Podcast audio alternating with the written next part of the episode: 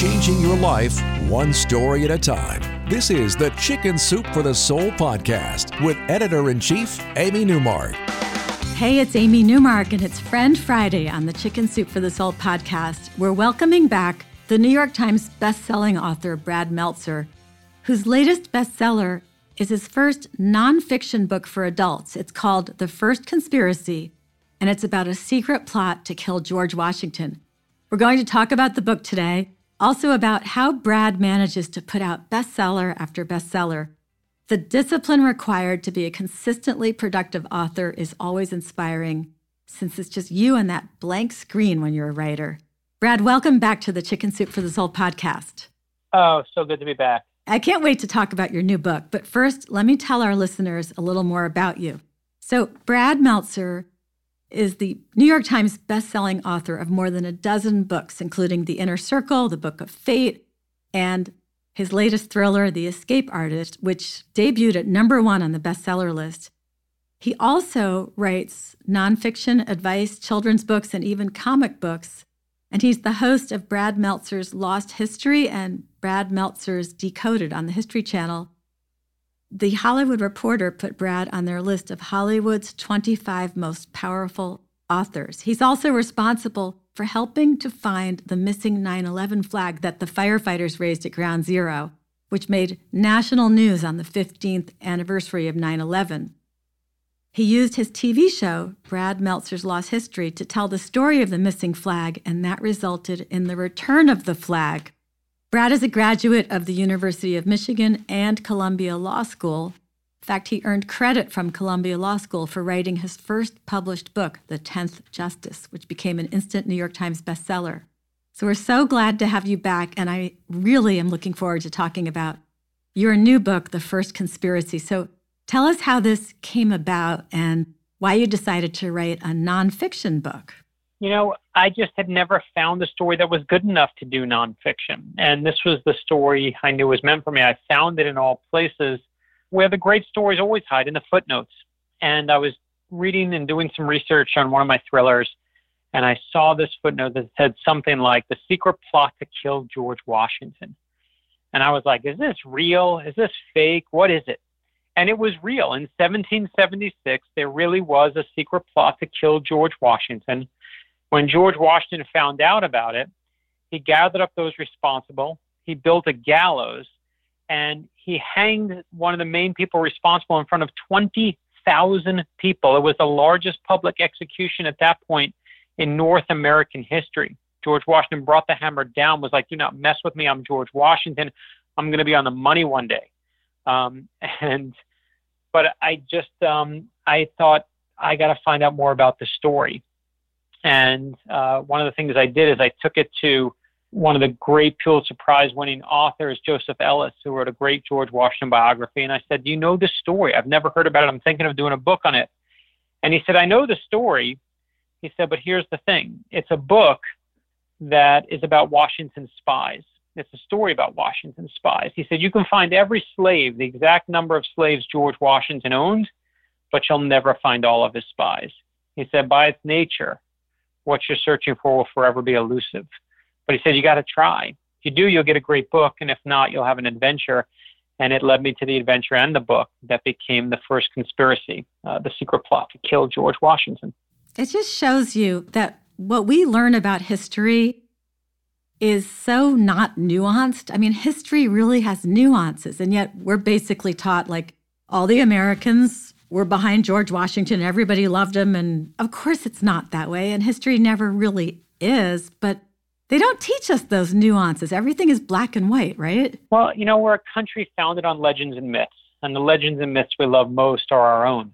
And we love to tell the story that the Revolutionary War happened and George Washington came. We all held hands and dreamed of democracy. And sure enough, we beat the British, the greatest fighting force the world had ever known at that point. It's a great story. It's not the real story. And the real story is far more complex and also far more inspiring. Um, if it was easy, what's to be impressed by? But when it's hard, now now I'm listening. And I found out George Washington, while researching this book, George Washington had his own private bodyguards. He asked all of his top regiments, he said, Give me your four best men. He wanted the best of the best. He called them drilled men. And George Washington personally narrowed it down to about 50 men. They became what was known as the General Guard. Some called them the Commander's Guard. But the name that stuck were the Lifeguards, because part of their job was to guard George Washington's life. And these were the men who turned on George Washington. And I don't care if you're the greatest general, I don't care if you're the first president, I don't care how strong you are. That is a moment that is devastating to George Washington. And I love finding those stories. Wow, that would be like if the Secret Service was secretly conspiring against the president. Right. And again, look at the world we live in today. I think that these stories that happen in our news today are all new, but they're not. They've happened over and over. You know, we think we're divided as a country today. But back then in 1776, as the British were invading here in the Revolutionary War, there were nearly as many loyalists on the British side as there are patriots on the American side. And it was no different in our own military. You know, we weren't just one military. We had different regiments. There was a Massachusetts regiment and a Virginia regiment and there was a Connecticut regiment. They didn't get along. They didn't even wear the same uniforms. Everyone dressed in their own thing. So when the Virginians show up and the Massachusetts guys see them, they start making fun of them. They don't like their frilly uniforms. They have something frilly on their outfit. Huge fight breaks out. And when George Washington, this all happens in Massachusetts in Harvard Square, George Washington sees the fight, races in on his horse, leaps off the horse, basically grabs two of the guys and is shaking them and saying, Stop fighting with each other. We're on the same team. And if ever there were a metaphor for where we are today, there it is. And I think it's very important that you always, you know, realize that again, if it was easy, if all this stuff happened easy, we wouldn't be impressed. What's amazing is how hard George Washington had to put his arms around us. You know, the best leaders always bring us together. They don't divide us. And George Washington literally put his arms around all of his men, all of the country at the time, and said, listen, we're stronger when we stand with each other. And that is one of the great leadership values that, you know, I learned while researching the first conspiracy. That is great. And I know you actually worked a bit with two former presidents in creating this book. I did. I was very lucky when I was working on this book. I got very nice blurbs from President Clinton and also President George H.W. Bush. And one of the most amazing things happens when I was researching this book and, and finally the book came out is we knew what was happening that George President George H.W. Bush was sick. And I was actually in uh, Maine in Kennebunkport because we were honoring his wife Barbara Bush, who had passed away a year ago. And she, I had done a lot of work for literacy. She does this work with Democrats, Republicans, brings everyone together and Barbara Bush used to fight for literacy. You know, she said you got to teach everyone how to read, not just kids, but adults. And they could be immigrants, they could be any color skin, they could be anyone. That's how you unlock the American dream. You teach everyone how to read. And I love that idea. So we were honoring Mrs. Bush at this literacy event. And at this point, we knew President Bush was sick. And they told me that they were bringing some of President Bush's favorite authors to come in and read to him. And they asked me if I would come. I said, Of course, I'd be honored. And I go to his office. The Secret Service let me in. It's me and my wife. And we know what's happening at this point. You know, this is the end. It's me, it's my wife, it's President Bush, and it's service dog Sully. They tell us we're only going to read for about 10 minutes because he sleeps a lot these days, they told me. And so he's going to fall asleep within 10 minutes. I said, that's okay. I'd be honored to do this. And I walk into his office, and there's a, about half a dozen books stacked up on his desk. And one of them is The First Conspiracy.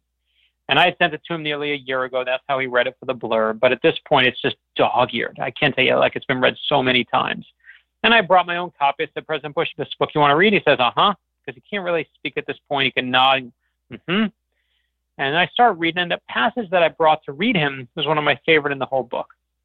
And it's this moment where George Washington has the Declaration of Independence read to his troops for the very first time. And I'm reading through the chapter, and sure enough, 10 minutes in, President Bush falls asleep. And I just want to finish the chapter so I know that I've, you know, got to do my job. And I get to those words, those words we all know. We hold these truths to be self evident that all men are created equal. And in that moment, President Bush's eyes go wide. He locks on me like a laser. He's wide awake, as if the words from the Declaration of Independence are part of his very lifeblood. And he's staring at me, and I get to the end of the chapter. I say, Sir, you want to read another chapter? Mm hmm. We read another. I say, You want to read another chapter? Mm hmm. And another. Mm hmm. Instead of being there 10 minutes, I'm there for a full hour. And by the time I'm done, of course, I, I say goodbye. I know I'm never going to see him again. And I thank him. And to be able to read about our first president, who at that point, the oldest living president, is one of the most humbling in my life. But I will also say, when the funeral happened, one of the things that I was struck by is that there was one word that I heard people use over and over when they described President Bush.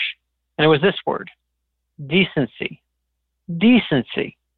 And yes, it was because he was a decent man, but I think it's also because as a country, again, whatever your politics are, whatever side you're on, we're starving for decency. The way we talk to each other is disgusting today. And I love that I get to bring those lessons of modesty and decency, those lessons I learned from George Washington and from President Bush, that I got to experience that one last time with him. It was incredible. That is great. All right, we're going to break for an ad from our sponsor, and then we'll be right back.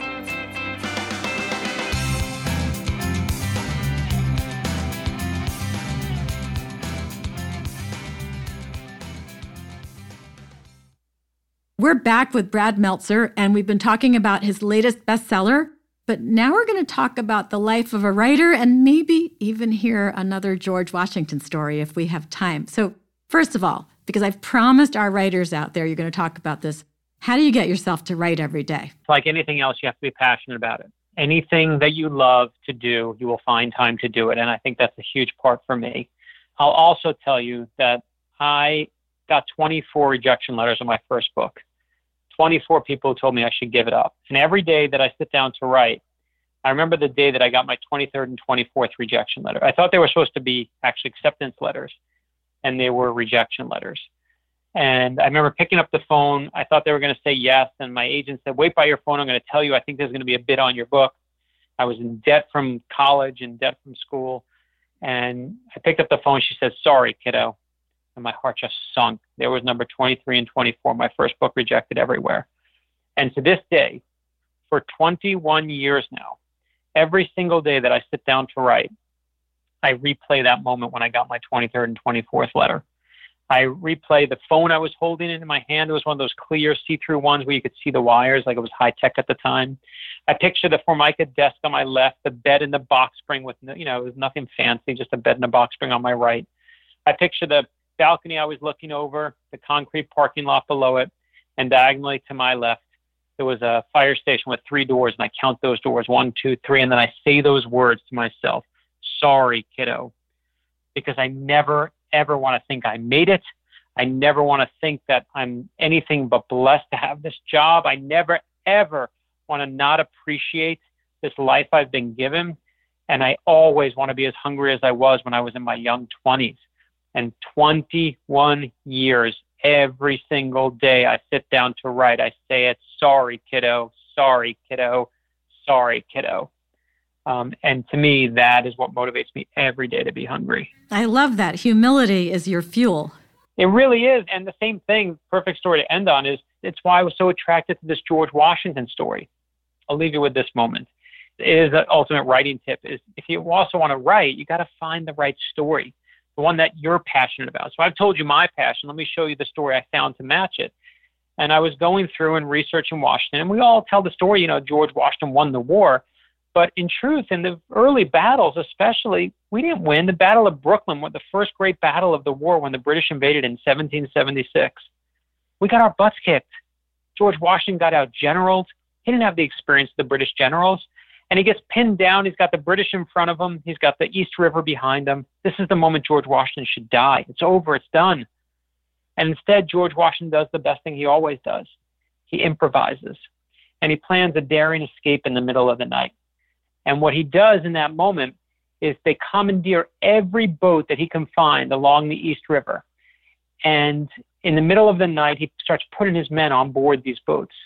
But here's the key moment George Washington won't get on any of the boats until he makes sure that his own men are away safely and that they've gotten away and are safe. And they see that he's risking his life for theirs.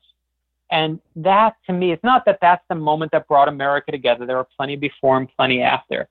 But I love when you read the first conspiracy that you hear about the secret plot to kill George Washington. But what I love just as much is that when you read this book, you also get to see the depth of George Washington's character You know, today we favor those on social media who are great at calling attention to themselves, saying, "Look at me," writing all caps and exclamation points.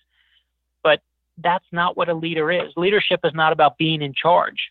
It's about taking care of those in your charge. And when I heard that story of George Washington, I knew I was ready to write that day.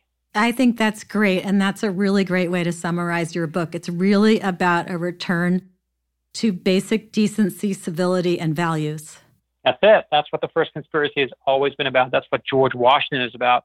That's to me why we study our history to see our best selves. Well, thank you so much for joining us today. I know you're running off to a lacrosse game which is the most important yeah, thing of my, all. My, I know. I have to. My, when my kids are playing, there's no bigger priority. All writing goes on hold. So that's not the way for me to write. All right. Well, thank you, Brad. Thank you so much. You can learn more about Brad Meltzer at his website, bradmeltzer.com, or on Facebook, and he goes there by Brad Meltzer, or Twitter, where he's Brad Meltzer. And I'm Amy Newmark on Twitter. Thanks for listening to the Chicken Soup for the Soul podcast today. I hope you enjoyed hearing from Brad Meltzer, one of the most famous authors in the country. Come back for our next episode to hear two more stories from our newest bestseller, Chicken Soup for the Soul Mom Knows Best. I'll be sharing advice from other people's mothers that might just get you to acknowledge that your own mother is always right too.